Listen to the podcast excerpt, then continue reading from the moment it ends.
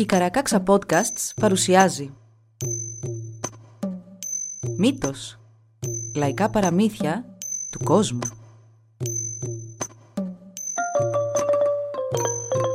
Κάποιες ιστορίες μπορεί για κάποιους να περιλαμβάνουν ευαίσθητο υλικό.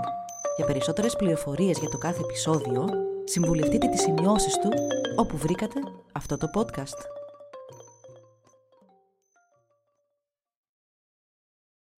Η ιστορία του Γκουνάξνεσεμγ Αντ Ήταν κάποτε ένα ποτάμι, το Ξενταούλ. Εκεί ζούσαν και οι Γ Ιτσέξλα Λ. Κάθε καλοκαίρι ξέρναν κάθε είδους μούρα, σολομό και στα αλήθεια οποιοδήποτε τρόφιμο για να είναι προετοιμασμένοι για τον χειμώνα. Μια μέρα, δέκα νεαρές γυναίκες σηκώθηκαν να πάνε να μαζέψουν σολομομούρα και μάλιστα ανάμεσά τους βρισκόταν και μια αρχόντισα. Πήραν όλες τους το μονοπάτι, μόνο που κάποια στιγμή η αρχόντισα πάτησε με το γυμνό της πόδι περιτώματα αρκούδας. Θύμωσε πολύ και φώναξε όλο περηφάνια. «Μπλιάχ! Πρέπει να πάτησα τα περιτώματα της πιο τρανής αρκούδας. Ακούς δούλα!» Έφτασαν και στον προορισμό τους και άρχισαν να μαζεύουν τα μούρα. Σαν γέμισαν τα καλάθια τους, ξεκίνησαν την επιστροφή τους, κατηφορίζοντας ξανά το ίδιο μονοπάτι. Τα καλάθια τους τα κουβαλούσαν γύρω από τους λαιμούς τους. Έδαιναν η κάθε μια δυο καλάθια μεταξύ τους με σκηνή και στερέωναν το σκηνή στους ώμους, διευκολύνοντας έτσι τη μεταφορά τους καθώς προχωρούσαν. Ξάφνου, το σκηνή της αρχόντισσας που είχε πει το «μπλιάχ» όταν πάτησε τα περιτώματα της αρκούδας, έσπασε και όλα τα μούρα της έπεσαν στο έδαφος και σκορπίστηκαν. Οι συντρόφισέ της τα μάζεψαν όλα με προσοχή και ξαναγέμισαν τα καλάθια της. Συνέχισαν τη διαδρομή τους. Δεν είχαν προχωρήσει και πολύ, το σκηνή της αρχόντισσας έσπασε ξανά. Τα μούρα ξαναέπεσαν στο χώμα και σκορπίστηκαν προς όλες τις κατευθύνσεις και αυτή τη φορά λερώθηκαν πολύ με χώμα. Τρεις συντρόφισσες συνέχισαν αφήνοντας την αρχόντισσα ξοπίσω, ενώ έξι έμειναν να τη βοηθήσουν να μαζέψει τα μούρα και να τα ξαναβάλει στα καλάθια της. Μόλις τα γέμισαν, τις έδεσαν γερά και το λουρί τους. Προχώρησαν και προχώρησαν, μα το σκηνή της αρχόντισσας έσπασε πάλι και τα μούρα της έπεσαν. Δυο συντρόφισσές της συνέχισαν να περπατούν και τέσσερις έμειναν πίσω να τη βοηθήσουν. Πήραν πάλι τον δρόμο της επιστροφής και αφού είχαν προχωρήσει αρκετά, το σκηνή έσπασε, τα μούρα έπεσαν και δύο ακόμα γυναίκες συνέχισαν, αφήνοντας έτσι την αρχόντισσα με άλλες δύο γυναίκες να τη βοηθήσουν να μαζέψει τα πεσμένα μούρα. Συνέχισαν έπειτα όλες μαζί το περπάτημα, έσπασε το λουρί, έπεσαν τα μούρα και η αρχόντισσα έμεινε μόνο με μία συντρόφισσα στο πλάι της. Αρκετά κοντά στο χωριό πια, το σκηνή της αρχόντισσας έσπασε για τελευταία φορά και είπε στην γυναίκα που ήταν μαζί της «Φύγε και άσε με πίσω». Και εκείνη έφυγε και την άφησε και μάλιστα αρκετά γρήγορα, μιας και κόντευε να ανοιχτώσει πια τελείως. Η αρχόντισσα βάλθηκε να μαζεύει τα μούρα της και να τα βάζει στα καλάθια της και μόλις τα είχε μαζέψει όλα, μπροστά της φάνηκαν δύο νεαροί άνδρες που τη χαιρέτησαν σαν την είδαν. «Θα σου κουβαλήσουμε εμείς τα καλάθια σου», της είπαν και αυτό χαροποίησε ιδιαίτερα την αρχόντισσα. Τους έδωσε τα καλάθια της και οι τρεις τους προχώρησαν μαζί. Προχώρησαν μέχρι που βγήκαν από το δάσος και έφτασαν σε ένα χωριό. Μόλις το είδε μπροστά της η αρχόντισσα, ήξερε ότι αυτό δεν ήταν το χωριό του πατέρα της, μα οι δυο νεαροί την ανάγκασαν να τους ακολουθήσει μέχρι το σπίτι τους. Εκεί η κοπέλα στάθηκε απ' έξω ο πατέρας ρώτησε τους νεαρούς. «Δεν μου φέρατε αυτό για το οποίο βγήκατε» «Το φέραμε. Στέκεται τώρα έξω» είπε ο ένας νεαρός. «Συνοδεύστε την μέσα στο σπίτι και φέρτε την να παντρευτεί ο γιος μου» είπε τότε ο αρχηγός σε δυο νεαρές που κάθονταν εκεί. Οι δυο κοπέλες βγήκαν έξω να περάσουν την αρχοντοπούλα μέσα και εκείνη μόλις μπήκε πήγε και στάθηκε σε μια γωνιά του σπιτιού. Την πλησίασε μια ηλικιωμένη γυναίκα και τη ρώτησε Δεν ξέρεις ποιος σου το έκανε όλο αυτό; Όχι, είπε ανήσυχα η αρχοντοπούλα. Σε έχει φέρει εδώ η μαύρη αρκούδα που για τα δικά της περιτώματα φώναξε σε εκείνο το μπλιάχ. Γι' αυτό σε έφερε ως εδώ. Της εξήγησε ηλικιωμένη, η οποία ήταν η ποντικογυναίκα. Μόλις η αρχόντισα έκατσε, η γυναίκα την έβαλε να βγάλει όλα τα κοσμήματα που φορούσε στα αυτιά της για να τα κάψει και η αρχόντισα υπάκουσε. Έβγαλε προσεκτικά τα κοσμήματά της που ήταν από μαλλί βουνίσιου κατσικιού και κοχύλι από πεταλίδες και αμέσως η γυναίκα τα πήρε όπως ήταν το έθιμο. Στα μπράτσα της η αρχόντισα φορούσε και πολλά μπρούτζινα βραχιόλια και η ποτικογυναίκα την πρόσταξε. «Κάθε φορά που θα βγαίνεις έξω, σκάψε και μια τρύπα. Αφόδευσε εκεί μέσα, κάλυψε την τρύπα πάλι με χώμα και από πάνω βάλε ένα βραχιόλι σου». Πράγματι, η αρχόντισα έκανε όπως της είχε πει η ποτικογυναίκα και έτσι τοποθέτησε και ένα βραχιόλι στο έδαφος. Πάντα στο πλευρό της, η αρχόντισα είχε για συνοδεία δυο νεαρές κοπέλες.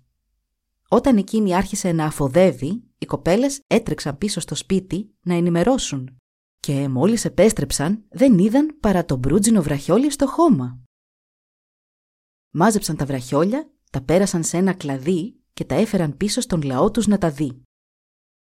Είπαν τότε οι μεγαλύτεροι «Α, μάλλον γι' αυτό η γυναίκα μας είπε μπλιάχ όταν είδε τα δικά μας περιτώματα». Ο μεγαλύτερος γιος της, τον Μαύρη Αρκούδα, ήταν αυτός που παντρεύτηκε τη νεαρή Αρχόντισα. Οι άντρες των Μαύρη Αρκούδα συνήθιζαν να πηγαίνουν νωρίς κάθε πρωί να πιάσουν σολομό. Οι γυναίκες τους στη συνέχεια σηκώνονταν και αυτές να ετοιμάσουν τη φωτιά για την επιστροφή των ανδρών τους και τα ξύλα τα έβγαζαν μέσα από το ίδιο το ποτάμι.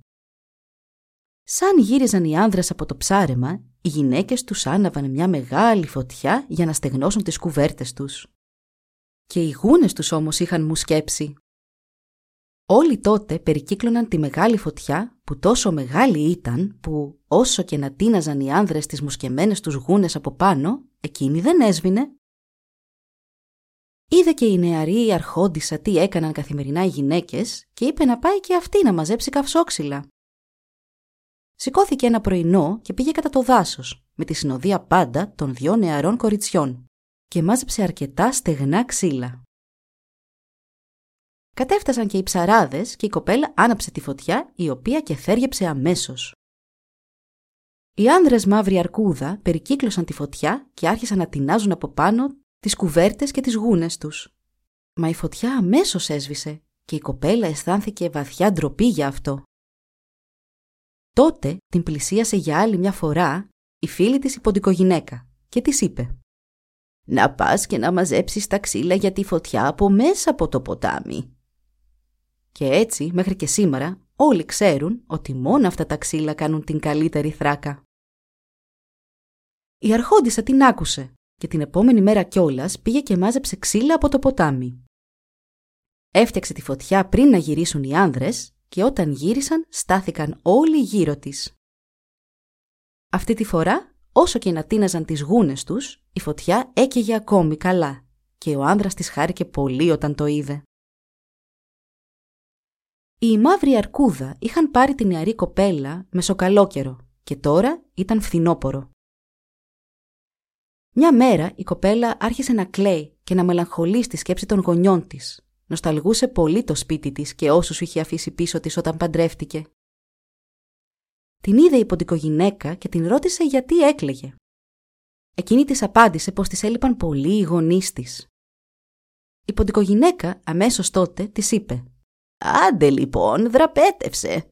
Η κατασκήνωση των γονιών σου δεν απέχει και πολύ από εδώ. Να φύγεις να πας να τους δεις. Θα βρεις ένα μονοπάτι πίσω από το σπίτι. Δεν υπάρχει άλλο. Σε βγάζει πέρα από την κορυφή του βουνού και ακολουθεί το ποτάμι που βρίσκεται από την άλλη μεριά του. Αυτό είναι και το στόμα του Ξενταούλ, όπου και συναντά τον ποταμό Σκίνα. Σαν βγεις από εκείνο εκεί το δάσος, θα δεις ένα κανόνα επιπλέει στο νερό και μέσα του έναν άνδρα. Θα κοιτάει το νερό έτοιμος να καμακώσει φώκες. Φώναξε τον να βγει στην ακτή. Κάλεσέ τον με το όνομά του. Τον λένε επιπλέει απέναντι. Ζήτα του να σε πάρει στο κανό του και τάξε του τα σπίτια του πατέρα σου, είτε τον θησαυρό του, είτε ότι θα τον παντρευτείς. Και εκεί τα λόγια της ποντικογυναίκας τελείωσαν. Η κοπέλα σηκώθηκε με τις δυο κοπέλες πάντα στο πλάι της. Μπήκαν και οι τρεις τους στο δάσος. Η αρχοντοπούλα έδεσε τα δυο κορίτσια σε κορμούς και τους είπε πως εκείνη θα πήγαινε λίγο παρακάτω να βρει και να φέρει πίσω εφόδια. Άρχισε να περπατά πολύ αργά και με μεγάλη προσοχή. Μόλις είδε το μονοπάτι, άρχισε να τρέχει προς το βουνό. Έφτασε και στην κορυφή του και στη συνέχεια άρχισε να κατηφορίζει την άλλη του πλαγιά. Ξάφνου άκουσε από πίσω της μια τρομερή κραυγή. Ήταν η μαύρη αρκούδα. Την είχαν πάρει στο κυνήγι. Η αρχοντοπούλα από το φόβο της έβαλε και αυτή τις φωνές καθώς έτρεχε. Έτρεχε και έτρεχε, ώσπου βγήκε από το δάσος και μπροστά της είδε το νερό. Και να, μακριά πάνω στο νερό επέπλε ένα κανό. Η κοπέλα, εξαντλημένη και κλαίγοντας, του φώναξε. «Καλέ μου, πάρε με και μένα στο κανό σου». Μα ο άνδρας δεν της έδωσε καθόλου σημασία. Είπε τότε πάλι εκείνη. «Θα με πάρεις μαζί σου αν τα σπίτια του πατέρα μου γραφτούν στο όνομά σου. Αν τα ελάφια του γίνουν δικά σου. Αν όλα τα κανό του πατέρα μου περάσουν σε σένα αν οι υπηρέτες του υπηρετούν εσένα, αν όλος του ο μπρούτζος γίνει δικό σου μπρούτζος, αν γίνω γυναίκα σου. Με το άκουσμα αυτού του τελευταίου, ο επιπλέει απέναντι χτύπησε με το ρόπαλό του το κανό και κάτι του είπε. Τι του είπε, κανείς δεν ξέρει, αλλά τότε ξεπρόβαλαν και η μαύρη αρκούδα από το δάσος. Το μπρούτζινο κανό πλησίασε τη γυναίκα στο σημείο που στεκόταν στην ακτή. Με μια κίνηση αυτή πήδησε πάνω του και ο άνδρας το ξαναχτύπησε με το ρόπαλό του. Το κανό πήγε και στάθηκε στη μέση του ποταμιού όπου στεκόταν και πριν. Τότε η μαύρη αρκούδα του φώναξαν. «Δώσε μας τη γυναίκα μου, αυτή που έχεις δίπλα σου. Δώσε τη μας πίσω, αλλιώς θα έρθουμε και θα σου κάνουμε το κανό χίλια κομμάτια». Οι μαύροι αρκούδα στέκονταν όλοι μαζί ενωμένοι και φαινόντουσαν πραγματικά αποφασισμένοι να πάρουν πίσω την κοπέλα. Αλλά ο άνδρας πάνω στο κανό δεν έδειχνε να τον νοιάζει ιδιαίτερα. Κάθε άλλο κοιτούσε πάλι κάτω στο νερό και έψαχνε να βρει φώκες να καμακώσει. Η αρχόντισα ευτυχώς είχε κάνει όπως της είχε πει η ποντικογυναίκα και βρισκόταν τώρα στο κανό του επιπλέει απέναντι. Οι μαύροι αρκούδα έπεσαν όλοι στο νερό και άρχισαν να κολυμπούν γρήγορα για να φτάσουν το κανό.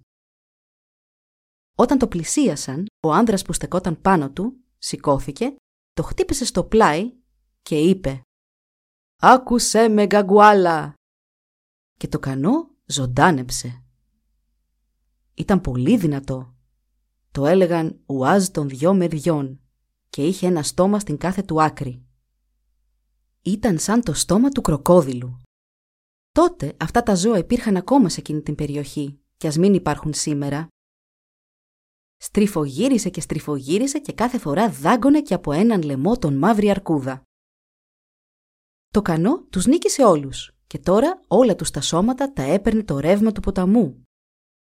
Ο άνδρας φαινόταν πολύ ικανοποιημένος. Είχε νικήσει αυτούς που του είχαν ταράξει την ηρεμία.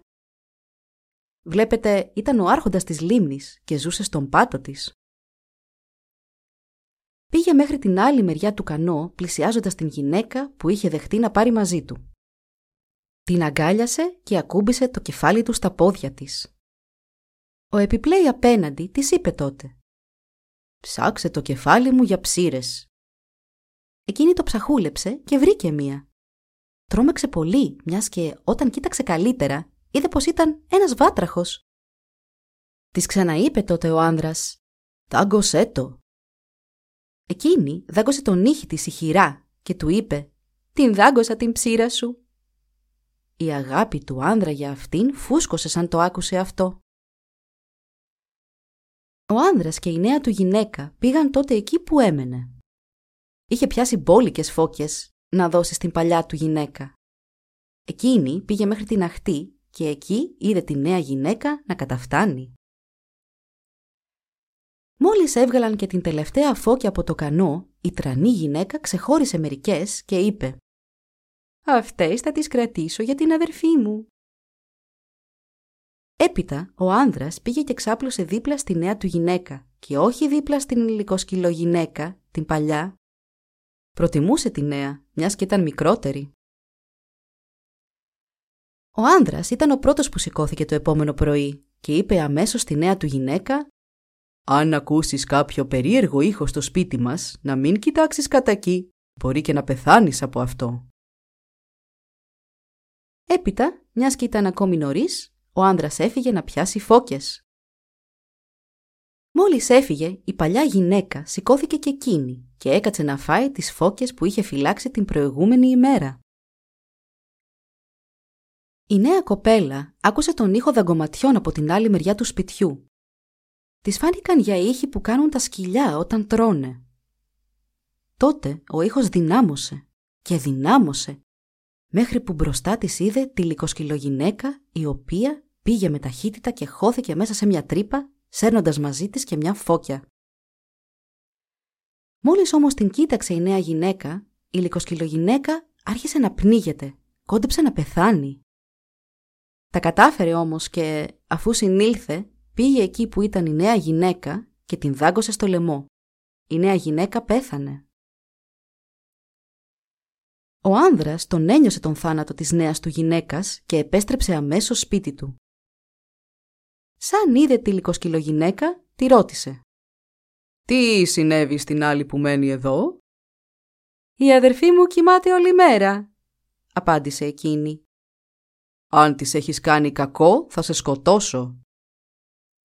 Πήγε εκεί που είχε αφήσει τη νέα του γυναίκα και να, την είδε πεθαμένη. Θύμωσε πάρα πολύ με τη γλυκοσκυλό γυναίκα και τη σκότωσε επί τόπου. Παραλίγο μάλιστα να μην τα καταφέρει, γιατί κάθε φορά που της έκοβε το κεφάλι, αυτό πήγαινε και ξαναέμπαινε στη θέση του. Της το έκοψε πολλές φορές, μέχρι που στο τέλος πρόλαβε και έκοψε το σώμα της κομματάκια και έριξε πάνω τους τριανταφυλάκια που στάζουν ισχυρό δηλητήριο. Έτσι η λικοσκυλογυναίκα πέθανε για πάντα. Ο άνδρας πήρε την καρδιά της και την ταλάντευσε πάνω από το σώμα της νέας του γυναίκας, ξαναφέρνοντάς την έτσι στη ζωή. Έθαψε τα κομμάτια της λικοσκυλογυναίκας διάσπαρτα σε όλο το σπίτι και η αγάπη του για τη νέα του γυναίκα αναζωπυρώθηκε. Μια μέρα οι εννιά κουνιάδοι του βγήκαν από το δάσος και πήγαν να επισκεφτούν την αδερφή τους, που τώρα ήταν πεθαμένη κάμποσο καιρό. Οι κουνιάδοι ρώτησαν πού ήταν η αδερφή τους και ο άνδρας τους απάντησε «Ξεκίνησε μια μέρα να σας επισκεφτεί». Και με τη σειρά τους αυτοί του είπαν ότι ούτε που την είχαν δει, ούτε που την είχαν συναντήσει.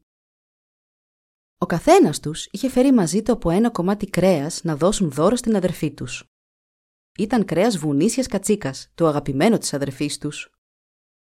Είπε τότε ο άνδρας στη νέα του γυναίκα. «Ετοιμάσου να φύγεις. Πήγαινε μέχρι την όχθη του ποταμού και κάτσε μέσα στο κανό μου». Ο νεότερος των κουνιάδων άρχισε τότε να μυρίζει εδώ και εκεί. Άρχισε να περιφέρεται στο σπίτι κρατώντας τη μύτη του ψηλά. Σύντομα κατάλαβε ότι η αδερφή του ήταν θαμένη από κάτω Έβγαλε μια κραυγή και άρχισε να σκάβει και να σκάβει με τα νύχια του, μέχρι που ξέθαψε εντελώς ένα από τα κομμάτια της αδερφής του. Εν τω μεταξύ, ο άνδρας είχε φτάσει και αυτό στην όχθη. Μπήκε και αυτό στο κανό του, το χτύπησε με το ρόπαλό του και στη στιγμή αυτός και η νέα του γυναίκα είχαν απομακρυνθεί αρκετά από την όχθη. Αγαπούσε πολύ τη νέα του γυναίκα και επιπλέον εκείνη περίμενε το παιδί του. Σαν ήρθε το πέρασμα του χρόνου, γέννησε ένα αγοράκι. Ο άνδρας χάρηκε πολύ, μα εκείνη ακόμη νοσταλγούσε να δει τους γονείς της. Έβαλε πάλι τα κλάματα και ο άνδρας της τη ρώτησε γιατί έκλαιγε.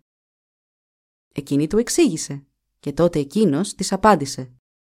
Να πας να τους δεις. Έτσι, την επόμενη ημέρα, η γυναίκα σηκώθηκε το πρωί και ο άνδρας της έδωσε το μπρούτζινο κανό του και το ρόπαλό του για το αγόρι. Έπειτα είπε στη γυναίκα του «Σαν μεγαλώσει λίγο το παιδί, να του δίνεις το διαβολόχορτο κάθε μέρα μέχρι να μεγαλώσει για τα καλά». Στη συνέχεια της έδωσε ένα τόξο με τα βέλη του και ένα ρόπαλο για βίδρες. «Να τον ονομάσεις Γκουνάξνεσεμγκάντ». Και η γυναίκα ξεκίνησε με το παιδί της. Έφτασε και στο χωριό του πατέρα της. Άφησε το τόξο με τα βέλη και το βιδρορόπαλο στο μπρούτζινο κανό και το έκρυψε στην πίσω μεριά του χωριού. Περπάτησε κατά μήκος της όχθης και έφτασε στο σπίτι του πατέρα της. Μα και αυτός και η μητέρα της είχαν πεθάνει πολύ καιρό τώρα. Είχε ραγίσει η καρδιά τους την ημέρα που έχασαν τη μοναχοκόρη τους. Μα οι τέσσερις θείοι της ζούσαν ακόμη. Πρώτα πήγε στο σπίτι του μεγαλύτερου από τους τέσσερις, μα αυτός της αρνήθηκε την είσοδο. Πήγε και στον δεύτερο, στη σειρά, μα και αυτός την έδιωξε. Και ο επόμενος θείος δεν την άφησε να μπει στο σπίτι του. Τέλος, η γυναίκα πήγε και στο σπίτι του μικρότερου θείου της. Εκείνος ήταν πολύ θλιμμένος και την προσκάλεσε να μείνει μαζί του. Εκείνη πήγε και έστρωσε στη γωνία του σπιτιού, εκεί που συνηθίζουν να μένουν οι φτωχοί, μιας και το παιδί λερωνόταν συνεχώς εξαιτίας του διαβολόχορτου που έτρωγε. Η γυναίκα όμως συνέχισε να του το δίνει, μιας και ήθελε το παιδί της να έχει καλή τύχη στη ζωή του. Έτσι το παιδί έτρωγε και η μητέρα του το έπλαινε. Το παιδί μεγάλωσε και έγινε ένα δυνατό παλικάρι. Σαν ήρθε και το πέρασμα του χρόνου, άρχισαν οι άνθρωποι να πεθαίνουν. Τον χειμώνα συνέβαινε συχνά να πεθαίνουν πολλοί άνθρωποι σε όλο τον τόπο. Πέθαναν από ασυτεία. Το παλικάρι είχε τέσσερις νεαρούς φίλους. Μια μέρα κάλεσε τους φίλους του και τους είπε «Αν μείνουμε εδώ θα πεθάνουμε και εμείς από την πείνα. Ελάτε, ας πάμε να ταξιδέψουμε με το κανό». Οι φίλοι του ξεσηκώθηκαν και όταν ο νεαρός το είπε στη μάνα του, εκείνη του επέτρεψε να φύγει. Τον οδήγησε μέχρι εκεί που είχε κρύψει το μπρούτζινο κανό και του έδωσε το τόξο και το ρόπαλο που είχε φυλάξει μέσα. Νωρίς ένα πρωί και με μυστικότητα, ο νεαρός και οι τέσσερις φίλοι του έφυγαν και είπαν να πάνε προς τον νότο, στη Μετλακάχτλα. Εκεί θα πήγαιναν πρώτα.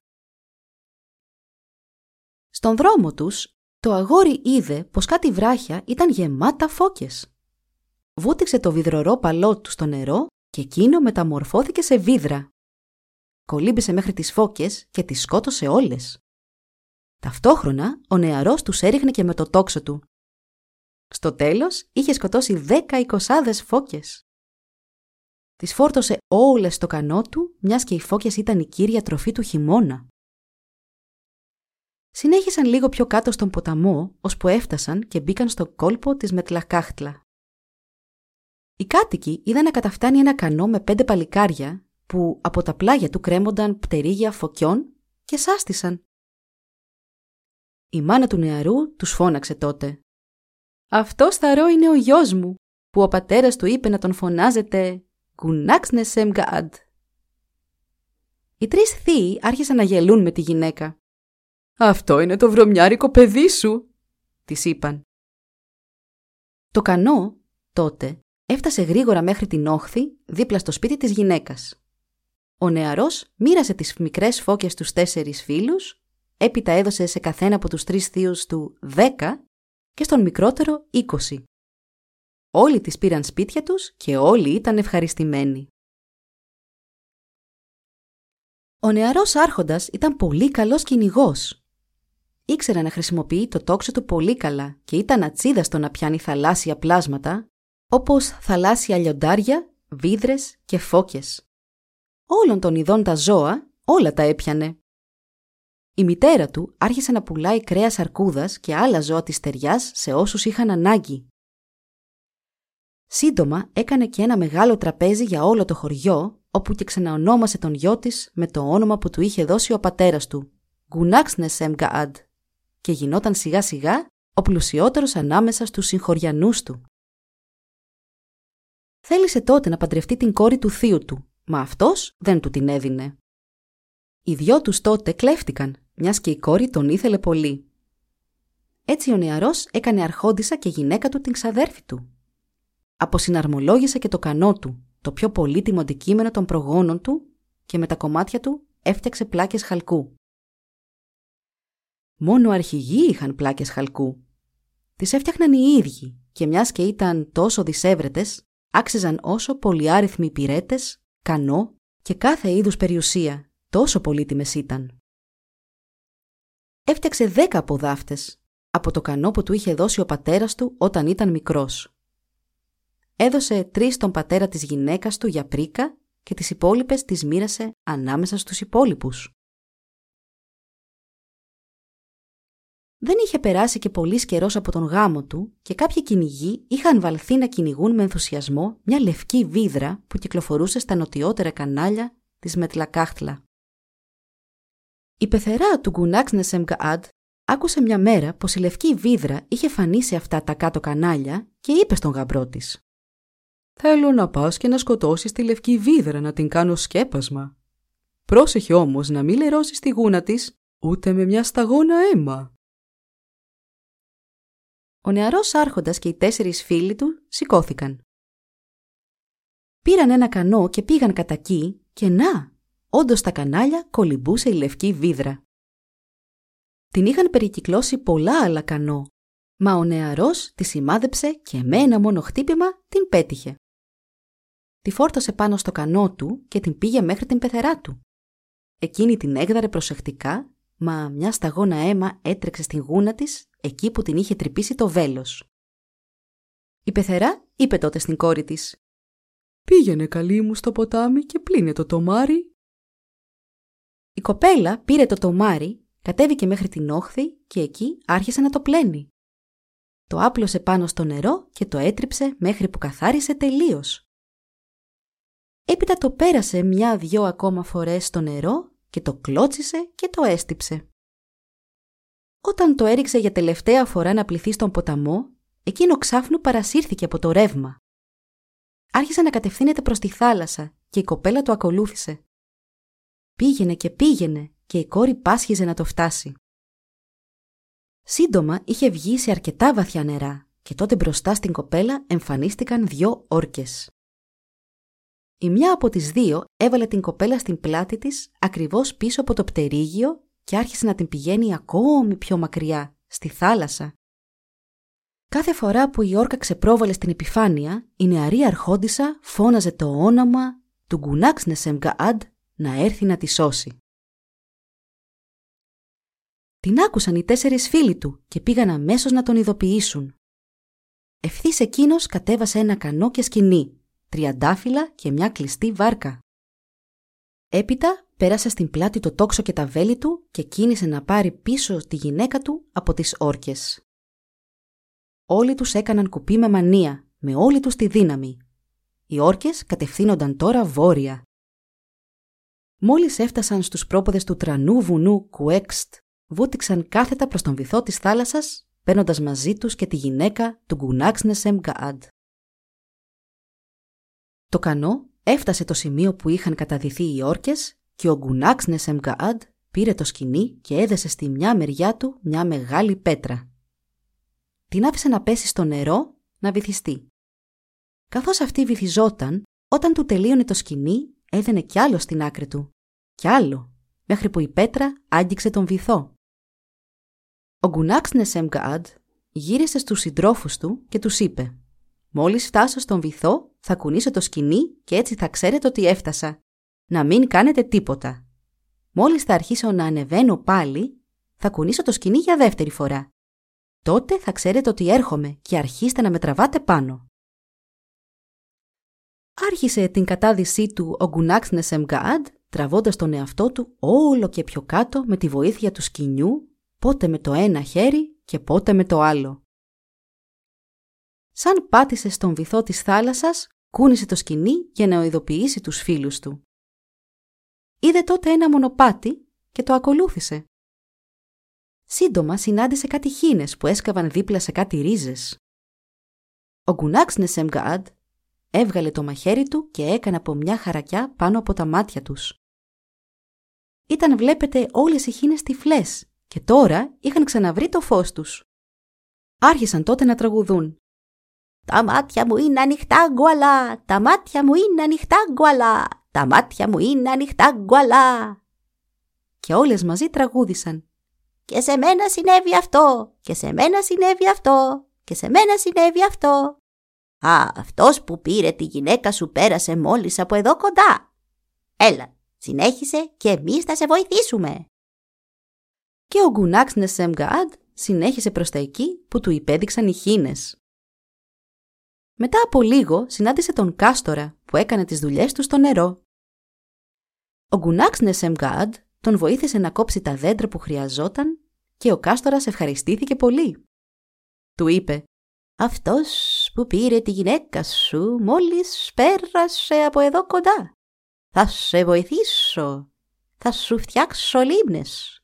Άντε, συνέχισε» και ο νεαρός συνέχισε. Κόντευε να φτάσει και πλησίασε στην άκρη του χωριού που κατοικούσαν οι όρκες. Είδε ένα μικρό σπιτάκι και μπήκε μέσα. Μέσα του ζεσθενόταν πλάι στη φωτιά ο Μέγας Γερανός, ο οποίος τον κοίταξε καλά. Μόλις μπήκε στο σπίτι ο Γκουνάξ Νεσεμγκαάντ, η γερανογυναίκα, που ήταν ο φύλακας του χωριού, άρχισε να σκούζει για να ειδοποιήσει τους συγχωριανούς της. Σαν άνοιξε το στόμα της, ο Γκουνάξ Νεσεμγκαάντ της προσέφερε καπνό και μετά της έκανα δώρο ένα καμάκι που είχε σκαλίσει ο ίδιος, να το φορέσει στο ράμφος της για να πιάνει εύκολα τα ψάρια. Η γερανογυναίκα τότε σώπασε. Πήρε τον Γκουνάξ Νεσεμγκαάντ και τον έκρυψε στο φτέρωμά της. Οι όρκες που έμεναν και αυτές στο χωριό έτρεξαν κατά το σπίτι, μπήκαν με φούρια μέσα και ρώτησαν τη γερανογυναίκα γιατί είχε σκούξει έτσι. Εκείνη τους είπε πως κατά λάθος, εκεί που πήγε να ζεσταθεί κοντά στη φωτιά, άρπαξαν λίγο τα φτερά της και γι' αυτό είχε φωνάξει έτσι, από την τρομάρα της. Οι όρκες τότε ψαχούλεψαν λίγο ανάμεσα στα φτερά της, αλλά δεν βρήκαν τίποτα. Έφυγαν και πήγαν από εκεί που είχαν έρθει. Βγήκε και ο Γκουνάξ Νεσεμγκαάντ από την κρυψώνα του. Τον ρώτησε η γερανογυναίκα. Ακούς αυτό το θόρυβο από το δάσος; Εκεί κόβουν τώρα το πτερίγιο που θα φορέσουν στη γυναίκα σου. Αυτό ακούς. Να πας να βρεις τον άνδρα που κόβει το ξύλο και εγώ θα σε βοηθήσω. Πήγε και ο Γκουνάξ Νεσεμγκαάντ μέχρι εκεί που κοβόταν το ξύλο. Κρύφτηκε και είδε πως αυτός που έκοβε τα ξύλα χρησιμοποιούσε κάτι μεγάλες μπρούτζινες σφήνες. Έβαζε το ξύλο που θα έκοβε πάνω στο μεγάλο κούτσουρο έβαζε και τη σφίνα από πάνω και μετά με το πελώριο σφυρί του κοπάναγε τη σφίνα και άνοιγε το ξύλο. Ο Γκουνάξ Νεσεμγκαάντ πήγε και χώθηκε μέσα στο ξύλο που θα κοβόταν μετά. Ο άνδρας έπιασε το ξύλο και το στήριξε στο κούτσουρο βάζοντας στην κορυφή του την προύτζινη σφίνα. Τη χτύπησε με το σφυρί και αυτή σταμάτησε ακριβώς εκεί που ήταν το στόμα του Γκουνάξ Νεσεμγκάντ. Εκείνος δάγκωσε την άκρη της σφήνας και αυτή έσπασε μέσα στο ξύλο. Ο υπηρέτης βλέποντας αυτό πήρε άλλη μια σφίνα και προσπάθησε να ξανασπάσει το ξύλο. Μα και αυτή έσπασε όπως η προηγούμενη, μέσα στο ξύλο. Ο άνδρας κοντοστάθηκε και έμεινε για λίγο σιωπηλός, μέχρι που ξάφνου άρχισε να κλαίει. Καθώς έκλαιγε και έκλαιγε, έλεγε στον εαυτό του «Θα με μαλώσει ο αρχηγός, Πω πω τι έκανα στις μπρούτζινες φίνες του. Τις έσπασα. Και ανάμεσα στα αναφιλητά του φώναζε «Γη, γη, γη». Ο Γκουνάξ Νεσεμγκάντ πετάχτηκε τότε ξαφνικά και στάθηκε δίπλα στον άνδρα. «Μα γιατί κλαις και γιατί μιλάς καθώς κλαις» «Άνθρωπέ μου», είπε ο υπηρέτης σαν σήκωσε το βλέμμα του και είδε ποιος στεκόταν δίπλα του. «Κλαίω για αυτό που θα πάθω όταν ο αρχηγός δει τις σπασμένες τους σφήνες. Θα με σκοτώσει, γι' αυτό κλαίω. Γη, γη, γη. Ο Γκεμές Νέξλ θα με τιμωρήσει για τη ζημιά του στις φίνες. «Φέρτης μου εδώ να τις δω», είπε τότε ο Γκουνάξ Νεσεμγκάντ και ο υπηρέτης του τις έδειξε. Ο Γκουνάξ Νεσεμγκάντ τις πήρε και τις ξαναέβαλε στο στόμα του, επαναφέροντάς τες στην αρχική τους κατάσταση. Ο υπηρέτης χοροπήδησε από τη χαρά του μόλις το είδε. Ο Γκουνάξ Νεσεμγκάντ έδωσε στον υπηρέτη και μπόλικο καπνό. Ο υπηρέτης που τον έλεγαν Γκιίλξα Τσάντκ άρχισε τότε να ενημερώνει τον Γκουνάξ Νεσεμγκάντ. Από αυτό εδώ το κομμάτι ξύλο πρέπει να φτιαχτεί το ραχοπτερίγιο για τη γυναίκα σου. Γι' αυτό έχω βαλθεί να το κόβω. Καλύτερο όμως να κρυφτείς όταν έρθουν οι δυο μου γυναίκες. Αν σε δουν, ποιος ξέρει. Όντως, μετά από λίγο, ο Γκουνάξ Νεσεμγκάντ έτρεξε να κρυφτεί σαν είδε να πλησιάζουν οι δυο γυναίκες του Ιλξα Τσάντκ, που είχαν έρθει να κουβαλήσουν ξύλα. Σήκωσαν τις μύτες τους στον αέρα. Μας μυρίζει! Μάλλον μας μυρίζει ο Γκουνάξ Νεσεμγκάντ. Χμ, χμ. Ο άνδρας τους τότε πήρε ένα κλαδί και άρχισε να τις διώχνει μακριά, ενώ ταυτόχρονα τις μάλεσε. «Και από πού να έρθει αυτός για τον οποίον λέτε; Δρόμο τώρα. Πηγαίνετε στα ξύλα σας. Άντε, δρόμο. Ξουτ». Είπε στις δυο του γυναίκες, τη βιδρογυναίκα και την ερμηνογυναίκα. Γι' αυτό και είχαν ως φριστή τον Γκουνάξνεσεμ Γκάντ. Έφυγαν οι γυναίκες να πάνε να κουβαλήσουν ξύλα και ο Γκουνάξ Νεσεμγκάντ βγήκε από την κρυψώνα του και πλησίασε πάλι τον Γκίλξα Τσαντουκ, ο οποίος και του είπε «Θα φτιάξω ένα δέμα σάπια ξύλα και θέλω εσύ να πας να χωθείς μέσα του. Θα το ακουμπήσω στη μια μεριά της εισόδου του σπιτιού.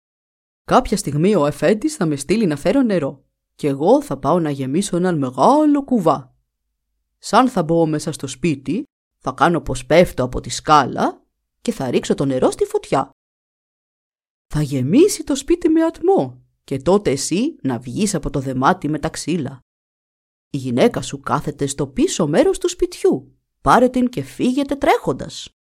Εγώ θα φουσκώσω τα πατώματα και θα φράξω και από μόνος μου την πόρτα να μην φύγει κανείς.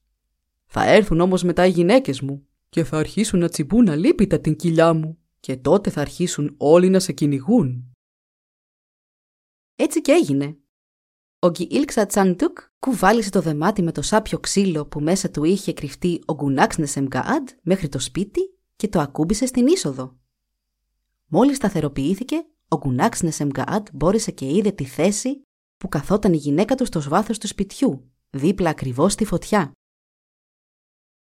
Η φωτιά ήταν πολύ μεγάλη και όταν οι πέτρες πυρακτώθηκαν, ο αρχηγός έστειλε τον Γκίλξα Τσαντούκ να φέρει νερό. Εκείνος πήγε, γύρισε, μπήκε στο σπίτι και ξάφνου σκόνταψε, ρίχνοντας όλο το νερό στην τεράστια φωτιά. Το σπίτι γέμισε με ατμό. Ο κρυμμένος άνδρας βρήκε την ευκαιρία και βγήκε από το δεμάτι, πήγε και άρπαξε τη γυναίκα του και έτρεξε έξω. Η τρανή κοιλιά του Γκίλξα Τσαντούκ πρίστηκε τόσο που έφραξε την πόρτα και κανείς δεν μπορούσε να βγει. Ήρθαν όμως τότε οι γυναίκες του και την τσίμπησαν. Ο Γκουνάξ Νεσεμγκαάντ όμως έτρεχε πολύ γρήγορα με τη γυναίκα του. Δεν σταμάτησε στιγμή να τρέχει. Έφτασε και στην άκρη του χωριού όπου έμενε και η φίλη του ο Γερανός. Ο Μέγας Γερανός άπλωσε τα φτερά του και με το καινούριο της ράμφο σαν αγκίστρι πήγε να χτυπήσει τον Γκουνάξ Νεσεμγκαάντ. Αλλά αυτός γρήγορα την απέφυγε. Του είπε τότε εκείνη Έλα φύγε, δεν θα σου κάνω κακό. Το έκανα μόνο για να με δουν. Πέρασε την γερανό γυναίκα και από πίσω του άκουσε μεγάλο σαματά. Οι όρκες ήταν στο κατόπι του με τον Γκίλξα Τσαντούκ πρώτο-πρώτο στο κυνήγι. «Για να δούμε, θα μπορέσω εγώ ο υπηρέτης να τον φτάσω πρώτος από όλους σας». Και έτρεξε να βγει πολύ πιο μπροστά από όλους τους άλλους. Μόλις είχε σχεδόν φτάσει τον Γκουνάξνεσεμ Γκαάντ, του είπε «Τρέχα, συνέχισε, θα σε βοηθήσω». Ο άνδρας τότε που έτρεχε με τη γυναίκα του έβγαλε από την θήκη του μπόλικο καπνό και τον έδωσε στον Ιλξα Τσάντουκ. Εκείνος έπεσε κατάχαμα στη μέση του δρόμου και πρίστηκε επί τόπου όσο δεν πήγαινε. Ο Γκουνάξνεσεμ Γκαάντ κατάφερε να πάρει μια ανάσα Μα για άλλη μια φορά ήρθαν οι γυναίκες του Γκίλξα Τσαντούκ και του τσίπησαν την κοιλιά να ξεφουσκώσει. Πέρασαν οι όρκες και συνέχισαν το κυνήγι τους. Έφτασε και στον κάστορα Γκουνάξ Νεσεμγκαάντ. Μόλις έφτασε μπροστά στο φράγμα του, ο κάστρας του έδειξε ένα σύντομο μονοπάτι να πάρει για να ξεφύγει. Αμέσως τον άκουσε ο άνδρας και συνέχισε όσο πιο γρήγορα μπορούσε. Πλησίασαν και οι όρκες των κάστορα και από την απροσεξία τους έπεσαν πάνω στα φράγματα και πλακώθηκαν από δάφτα. Έτσι, ο Γκουνάξ Νεσεμγκαάντ μπόρεσε να πάρει άλλη μια ανάσα όσο οι όρκες προσπαθούσαν να ξεθαυτούν κάτω από τα χαλάσματα. Σαν το έκαναν όμως, το κυνήγι συνεχίστηκε. Μπροστά πάλι βγήκε ο Γκίλ Ξατσάντουκ και ο Γκουνάξ Νεσεμγκάντ του πέταξε κι άλλον καπνό. «Μη φοβάσαι, μόνο τρέχα. Συνέχισε και εγώ θα σε βοηθήσω», του είπε ο υπηρέτης και σοριάστηκε και πρίστηκε πάλι στη μέση του μονοπατιού. Κατέφτασαν και οι γυναίκες του, τον ξεφούσκωσαν και οι όρκες συνέχισαν το κυνήγι τους. Έφτασε και στις χείρες ο Γκουνάξ Νεσεμγκάντ που μάζευαν ρίζες. Τον είδαν και όλες μαζί του είπαν «Φύγε εσύ και εμείς είμαστε εδώ». Ο άνδρας της προσπέρασε και συνέχισε να τρέχει. Σαν έφτασαν στις χίνες και οι όρκες, οι χίνες άρχισαν να σκορπίζουν τις κουτσουλιές τους προς τις όρκες, χτυπώντας όλο δύναμη τα φτερά τους. Οι κουτσουλιές πήγαν και στάθηκαν στα στόματα και στους λαιμούς των ορκών, που δυσκολεύονταν τώρα να αναπνεύσουν και να δουν, γιατί οι κουτσουλιές ήταν παντού. Ο Γκουνάξ Νεσεμγκάντ πρόλαβε να ξεκουραστεί για λίγο, μα σύντομα οι όρκες βγήκαν από τις κουτσουλιές και τον ξαναπήραν στο κατόπι. Στο μεταξύ, ο Γκουνάξ Νεσεμγκάντ είχε φτάσει το σκηνή και το κούνησε. Οι σύντροφοί του στο κανό το είδαν και άρχισαν να τον τραβούν στην επιφάνεια. Ο άνδρας και η γυναίκα του βγήκαν από το νερό, ανέβηκαν στο κανό και άρχισαν όλοι να κάνουν κουπί με όλη τους τη δύναμη. Τους πήραν στο κυνήγι οι όρκες. Κάθε φορά που τους πλησίαζαν, το κανό πήγαινε και ερχόταν στο κύμα. Ο άντρα έχισε τότε στο νερό τα τριανταφυλάκια και το μολυσμένο νερό και όλες οι όρκες πέθαναν μονομιάς. Συνέχισε να κάνουν κουπί και τα σώματα των ορκών άρχισαν να βγαίνουν στην επιφάνεια και να επιπλέουν μέχρι που έγιναν βράχοι. Ο μόνος που είχε μείνει να ακολουθεί ακόμη το κανό ήταν ο Γκίλξα Τσαντουκ. Είχε συμβουλέψει από πριν τον Γκουνάξ Νεσεμκαάντ για το τι έπρεπε να κάνει τότε που μάζευαν οι δυο τους ξύλα. Σαν δεις μια όρκα με τρία πτερίγια, ενώ όλες οι άλλες έχουν ένα... Και ο Γκουνάξ Νεσεμκαάντ έδωσε στην όρκα που είχε πλησιάσει το κανό τους καπνό και λίπος και άλλα πολλά δώρα. Δεν έριξε άλλα τριανταφυλάκια στο νερό. Συνέχισαν το κουπί μέχρι που έφτασαν επιτέλους στη Μετλακάχτλα. Οι νεαροί έδεσαν το κανό και πάτησαν το πόδι τους στη γη έχοντας νικήσει τους εχθρούς τους. Η όρκα που τους ακολουθούσε γύρισε και επέστρεψε σπίτι της. Ο νεαρός άντρας συνέχισε να κυνηγά και να φέρνει πίσω κάθε είδους ζώο. Έγινε και ο μεγαλύτερος αρχηγός ανάμεσα στους Τσίμσιαν αρχηγούς και κάθε τόσο οργάνωνε τσιμπούσια για όλους. Ήταν ένας πολύ πλούσιος αρχηγός. Χάρη σε αυτόν, οι Τσίμσιαν δεν ξαναπίνασαν ποτέ τον χειμώνα. Έβγαινε και σκότωνε και μοίραζε ζώα κάθε λογής σε όλο τον κόσμο. Ο λαός όμως, μια μέρα, έφυγε από την Μετλακάχτλα και πήγε και καταστάθηκε δίπλα στον ποταμό Νάς, όπου είχε πολλούς Κυπρίνους και από τότε εκεί μένουν. Και ο Γκουνάξ Νεσεμγκαάντ μετακόμισε. Έστειλε μπροστά τέσσερα κανό με τους υπηρέτες του να πάνε να στήσουν δίπλα στην ξινομιλιά πάνω από το μέρος των κρανίων. Έχτισε ένα τρανό σπίτι και ακόμα ένα μεγαλύτερο πέτρινο στήλο το τέμ Φώναξε τότε όλους τους ανθρώπους να σηκώσουν και να στήσουν το τοτέμ και κάλεσε και όλα τα πνεύματα του βουνού, αυτά που λατρεύονταν από τους προγόνους μας και όλα τα πλάσματα του νερού. Σε αυτό το μεγάλο και τρανό σπίτι πήγαν πρώτα όλοι οι άνθρωποι, έπειτα όλα τα θαλάσσια πλάσματα και τέλος τα πνεύματα του βουνού. Μέχρι το βράδυ όλοι τους ήταν μέσα στο σπίτι του Γκουνάξνεσεμ ο οποίος και τους υποδέχτηκε ξεχωριστά. Μόλις είχαν μπει όλα τα θαλάσσια πλάσματα και όλα τα πνεύματα, το σπίτι γέμισε νερό και αφρό. Σαν καταλάγιασε το νερό και έφυγε ο αφρός, όλοι τους φορούσαν στα κεφάλια τους τα οικόσημα που τους αντιστοιχούσαν. Εκείνη την ημέρα έγινε και το μεγαλύτερο τσιμπούσι που έχει γίνει ποτέ στον κόσμο. Ο άνδρας τότε είπε το όνομά του στα πνεύματα για να το μάθουν και αυτό ήταν Γιάγκα Γκουνέσκ. Τελείωσε το τσιμπούσι και τότε προσκάλεσε όλους τους καλεσμένους του να σηκώσουν όλοι μαζί το τοτέμ. Όλοι τους έβαλαν τα δυνατά τους και σχεδόν τα κατάφεραν. Μα μόλις ξημέρωσε, όλοι οι καλεσμένοι του Γκουνάξ Νεσεμγκαάντ είχαν φύγει πια. Έτσι, το τοτέμ έμεινε να στηρίζεται στον κρεμό κοντά στην ξινομιλιά. Αυτό ήταν και το τελευταίο τσιμπούσι του Γιάγκα Γκουνέσκ. Γύρισε πίσω στον πατέρα του, στο νερό και δεν ξανανακατεύτηκε με τους ανθρώπους. Τους άφησε για πάντα και το όνομά του ακόμη φέρεται από τους συγγενείς του. Αυτή είναι η ιστορία της φυλής του κορακιού.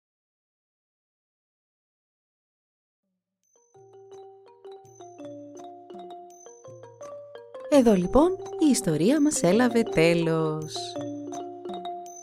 Μπορείτε να μας βρείτε στην ιστοσελίδα www.karakaksa.org για να μας ακολουθήσετε και να μας υποστηρίξετε. Σας ευχαριστούμε που μας παρακολουθήσατε. Γεια σας!